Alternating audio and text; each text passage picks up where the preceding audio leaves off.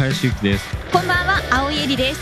はい、今回から新しいメンバーに加わっていただいてますけれども、 C1 はですね、実車レースと C1 テンスというレースと2つで開催されるものになってまして、で実車に関しては仙太郎さん、 C1 テンスに関しては新たに青井さんの方にナビゲーターとして入ってもらうことにしていますので、よろしくお願いします。はい、改めまして青井です。よろしくお願いします。お願いします。それはちょっと簡単にご紹介をできればと思うんですけれども、はい、これまでレース業界でも、MC とかされながら、はい、もともと歌手だとかもされていたというふうに伺っているんですけども。そうですね、はい、レース関係の MC ですとスーパー GT、はい、スーパーフォーミュラで、はい、主にドライバー、監督、トークショーのステージを担当したりしていましたね。はい、音楽は自主で活動しています。あ、はい、今もされてるんですね。はい、そうですね。なので今回非常に楽しみで、いろいろ聞きたいこともたくさんあるので、林さん教えてください。そうですね。ちょっと私としては青井さんを架け橋にして、今ちょっとハレーションもいろいろ起こしがちなこのレース業界の皆さんとこう仲良くなれればななんて思ってますね。いろんな方とつながって、はいはいはい、ぜひよろしくお願いします。はい、よろしくお願いします。行動最速ラジオ、早速なんですけど林さん、はい、C1 レースは実車で行動最速を決める戦いということであるじゃないですか。はい、この C1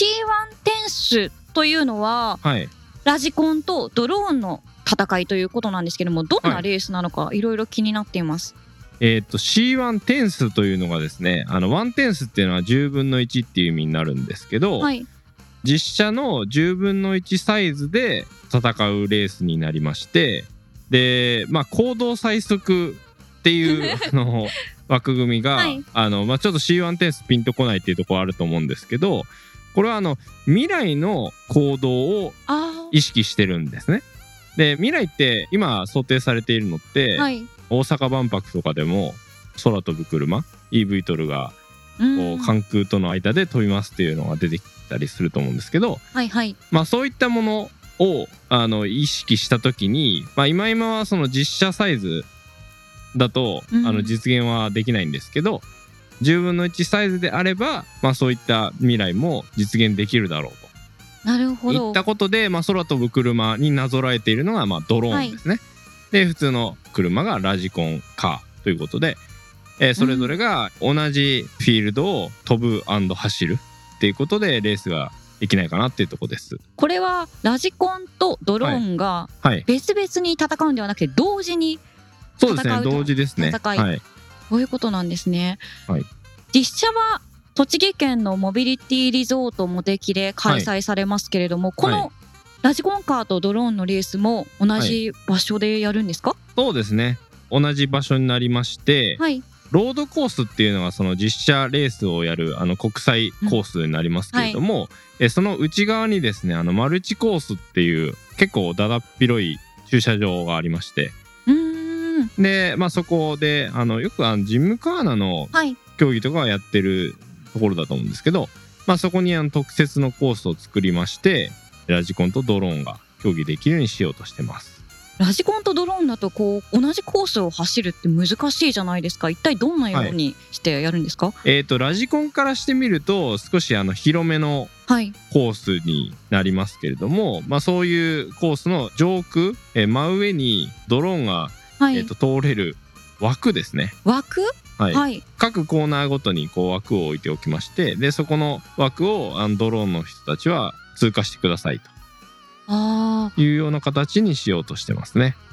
ではラジコンとの走行距離がそれで同じぐらいになるようなバランスが取れたような、そうですね、はい、ものになっているというわけなんですね。はい、へー、10分の1サイズということは分かったんですけれども、はい、今回ラジコンもドローンも、はい、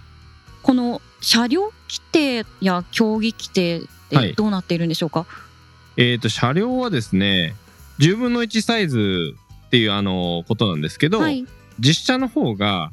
保安基準っていう公道を走れるこうナンバーが取れる基準っていうのが実際に存在はしてまして、でそのサイズを10分の1にしたルールをそのまんまラジコンにも適用しましょうっていうことなんですね。例えばで言いますと、車高ですね。実車の場合は、90ミリの、高さに、してくださいっていう、90ミリ以上ですねにしてくださいっていうのがあるんですけども、はい、そこに関してはラジコンカーに関しては10分の1で9ミリ以上にしてください、はい、であったり、あとウィングだとかも160ミリ以内に内側にこう入れてくださいとかあるんですけども、そこに関しては16ミリ以下になったりとか、単純に寸法については10分の1を適用しますよっていうことですね。なるほど、はい、はい、ドローンは、はい、ドローンですね。ドローンに関しては、まだEV トルというか空飛ぶ車が街を飛び始めていないので、あくまで今後こうなるであろうという想定のもとにはなりますけれども、はい、今置いているのが水平方向からこうドローン同士がぶつかった時に羽同士がぶつからないようにしてくださいっていうことは設けてます。なので羽の周りにガードするもの、はい、車でいうとフェンダーみたいなものになりますけど、をつけてもらって、軽い衝突であれば、その羽がかけませんとか、そういった形にできればっていうところと、あとは寸法に関してもですね、はい、ラジコンに関しては先ほどあった保安基準、10分の1っていうことで、全幅、幅がですね、はい、2.5 メーター以内が実車の規定になってるんですけど、なのでそこからすると、25センチ以下に、収めてください、はい、幅をですね。でただちょっとドローンで25センチ以下っていうと今後実用化しそうなものに比べても少し小さいので、そこに関しては、50センチ ×50 センチの、中に羽まで含めて収めてくださいねっていう形にしようとしてます、はい、なるほど。今回は実車と同じように3つのクラス分けをされているんですよね。はい、そうですね。C1 点数、C2 点数、はい、C3 点数の、3クラスになります。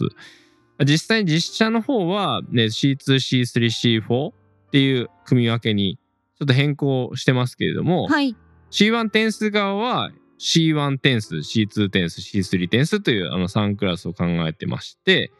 でこれ何が違うかって言いますと、かけられる製造コストの上限が違いますと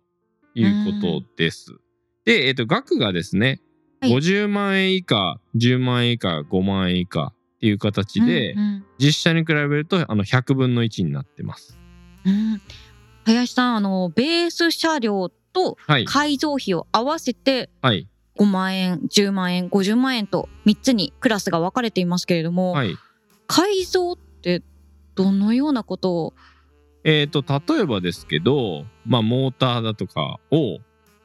ハイパワーのものに変えますですとか、あといろいろなもの、その材質変えたりとか、はい、あとは今もうすでに参戦表明をいただいているような方の中には、はい、その自動運転で出ますっていう自動運転、はい、方もいらっしゃったりするので、そこも完全自動運転にするもよしですけれども、はい、そうではなくて、そのプロポ操作をするのを支援するような機能を装備してますっていうことも OK ですし、そういったはい、いろいろなことはできるかなっていうところですね。本当ですね。もうどのようにして出場しようか悩まれてしまう方多いんじゃないですか？そうですね。今のところは結構すでにドローンのレースに出ている方、はい、だったりすると、そのドローンのレースに出ているものをベースにどうクラスごとの規定にこう合わせていくかっていうところを考えられてたりしますし、なので今すでにこうやられている活動の、延長線上でどうこうアジャストできるのかっていう考え方されている方が多いですかね、はいはい、もうすでにエントリーは始まっているんですよね。でもすでに出場されるチームといいますか、はい、個人が決まってはいる、まだ、エントリーのですね受付を、始めてはいるんですけど、はい、正式にちょっと手続きをいただいていなかったりはしますので、今表明はいただいているっていう状況で、はい、出場される、パターンとしてはちょっと今5通りぐらいありまして、はいはい、まずラジコンカーなのかドローンなのかっていう大きく2つに分けられますけど、ラジコンカーの中にも3通りの出方が今ありまして、3通り、はい、1つ目が普通のラジコンと言われるとこうイメージするプロポ操作、コントローラーでこう、はい、操作をするっていうやつですね。でこれで操作をして出ていただくという方法と、あとは先ほど出ました自動運転のプログラム組んじゃってですね、うん、はい、出ていただくという方法で、あとは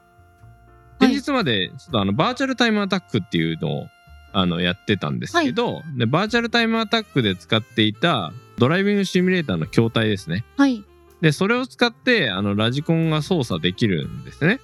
ああ、はい、なるほど。なのでちょっとそれを使って操作をしていただく方々っていうのがいらっしゃって、はい、ああ、はい、それはかなり大掛かりになってしまうんじゃないんですか。はい。ただちょっとそちらのシミュレーター筐体に関しては、はい、マシンの直接製造費に含まれるわけではないですので、そうですね、この前までやってたそのドライブ X なんかは300万円ぐらいしちゃいますので、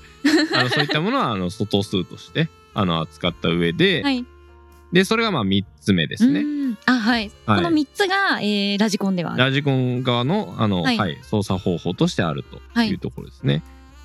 であとはドローンについて、ドローン、はい、はい、でそちらについても、コントローラーで操作をするっていう方法が通常通りありまして、うんうん、であとは自動運転の、はい、ドローンの技術も、ありますので、ちょっとこちらに関しては、その12月11日の段階で、きっちり間に合うかどうかが、ちょっと際どい可能性はあるんですけれども、今ご検討はいただいているというところですね。